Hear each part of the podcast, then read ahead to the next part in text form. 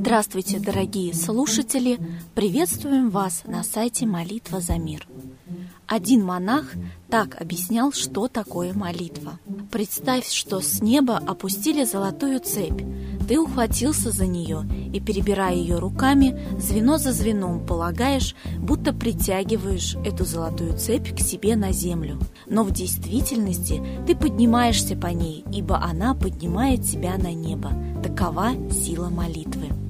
А в этот день, в 1795 году, основана первая государственная общедоступная библиотека в России – Императорская публичная библиотека.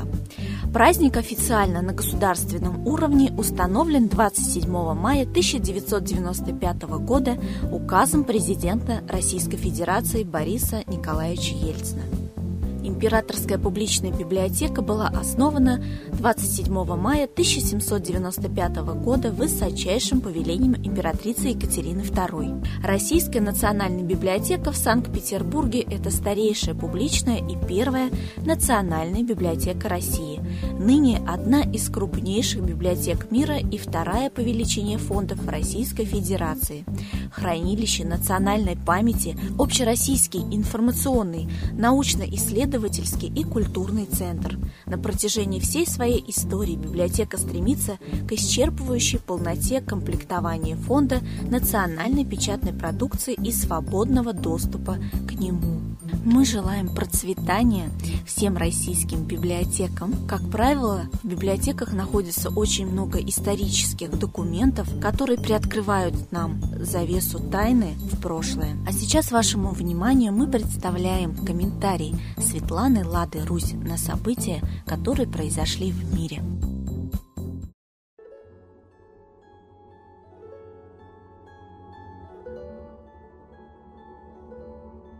Уважаемые граждане России, давайте вспомним, что мир на планете, мир в стране зависит от нас, лично от каждого из вас. Когда начинается война, когда люди доведены до отчаяния, когда они собираются и соглашаются воевать. Понятно, что воевали против Гитлера мы с очень правым, очень сильным чувством. Но вот сейчас недовольство граждан именно своей жизнью начинает выступать на первое место. Посмотрите, вот все, что могут, выжимают уже из граждан России деньги, те люди, которые сами обогащаются непомерно. Сколько стоит ФСБ содержать России, даже просто засекречено. А эти люди не за наше с вами благополучие радеют. Есть веские основания считать. Посмотрите, Роструд официально предложил обложить тунеядцев, то есть неработающих, обязательным социальным платежом. То есть они говорят о том, что бюджет много теряет, люди не устроены официально. Зачем же они создают такие условия, что люди не могут официально трудоустроиться, потому что непомерные огромные налоги на малый и средний бизнес. Да, вот Глазев считает, что граждане еще не обложены налогами. А до того, недавно совершенно, был принят закон о непомерном налогообложении граждан, их недвижимости, даже старых рухнувших сараев, даже недостроенного дома – то есть все, что у вас есть на участке, вы не только оплачиваете за свой счет, вы это возводите, вы еще за это платите пожизненно государству огромные деньги. На квартиры огромные налоги, на недвижимость, на машины. Цены тоже непомерные. Да? Они считают, что э, и страховым полисом они нас не обирают. Мало еще, мало с нас берут. Уже и обучение, и лечение абсолютно платное. После Советского Союза, когда граждане имели полное право бесплатно учиться, лечиться и получать квартиры. До чего же мы дошли? Все свое отдали, а они считают, что еще мало с нас взяли. Ведь чиновники получают сказочные зарплаты, а облагают неработающих, которым не могут заплатить официально зарплату, потому что созданы условия такие для бизнеса.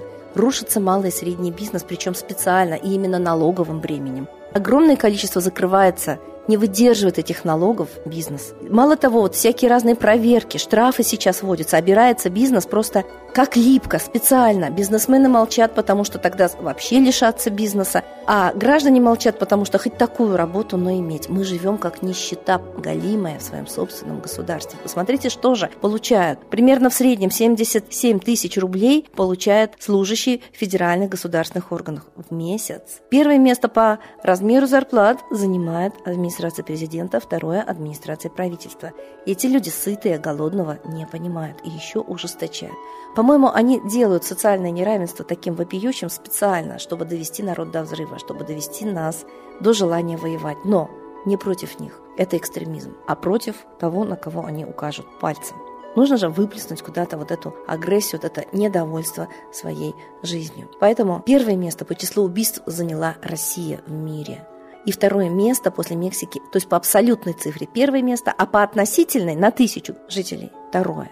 Люди в нашей стране не защищены, они могут быть убиты практически в любое время. Но в то же время мы занимаем одно из первых мест в мире по численности полицейских. Куда же смотрят чиновники, куда смотрят полицейские, если мы живем с такой статистикой? Почему мы, граждане, которых они обязаны защищать и для которых они должны создавать именно, как написано в Конституции, достаточные условия жизни как социальное государство, первое место занимает забота о гражданах. Так почему же на словах одно, а на деле они заботятся конкретно о себе. Вот вам факты, вот вам статистика. А о нас они заботятся как можно больше взять с нас еще средств к существованию. У нас и так существование практически невыносимое. Я думаю, что все, что делает правительство и президент, нужно просто писать на доске объявлений, смотреть на это, запоминать и понимать, что кроме тебя никто твою жизнь не защитит. И чтобы был мир, нужно навести в стране социальную справедливость. А это только вы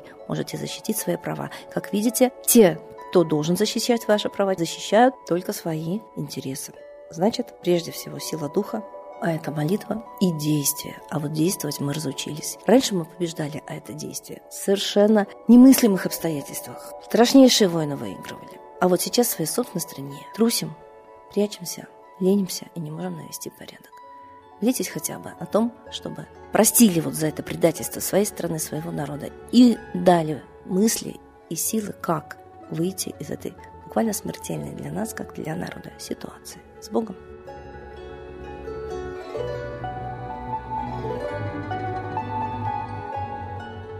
Большое спасибо Светлане Ладе Русь, а сейчас торжественный момент – единая молитва за мир.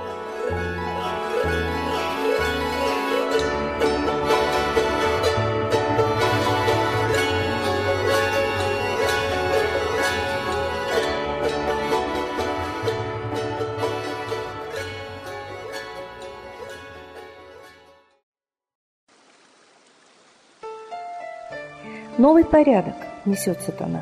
Миру готовы мор и война. Русские боги, спасите страну. Трусости, лени, простите вину. Митра родителем был нам небесным, Стал он Майтреей великим, известным. Слышит он русского люда мольбу, Помощь нам шлет, коль идем на борьбу. Владыка Майтрея, нам помощь пошли, Погибель убрать от планеты Земли. Твои легионы пошли нам с небес. Народы с мольбой ожидают чудес. Господи, разум народом верни. Вновь наступили тяжелые дни. Снова войска на готове стоят. Снова на смерть посылают солдат. Брат поднимается снова на брата. Мы в эгоизме и лжи виноваты. Верим предателям рода людского. Мир наш над пропастью гибели снова. Полный, тотальный контроль наступает. Карта раба нас свобода лишает. Просим о помощи, молим о чуде, чтобы прозрели и выжили люди.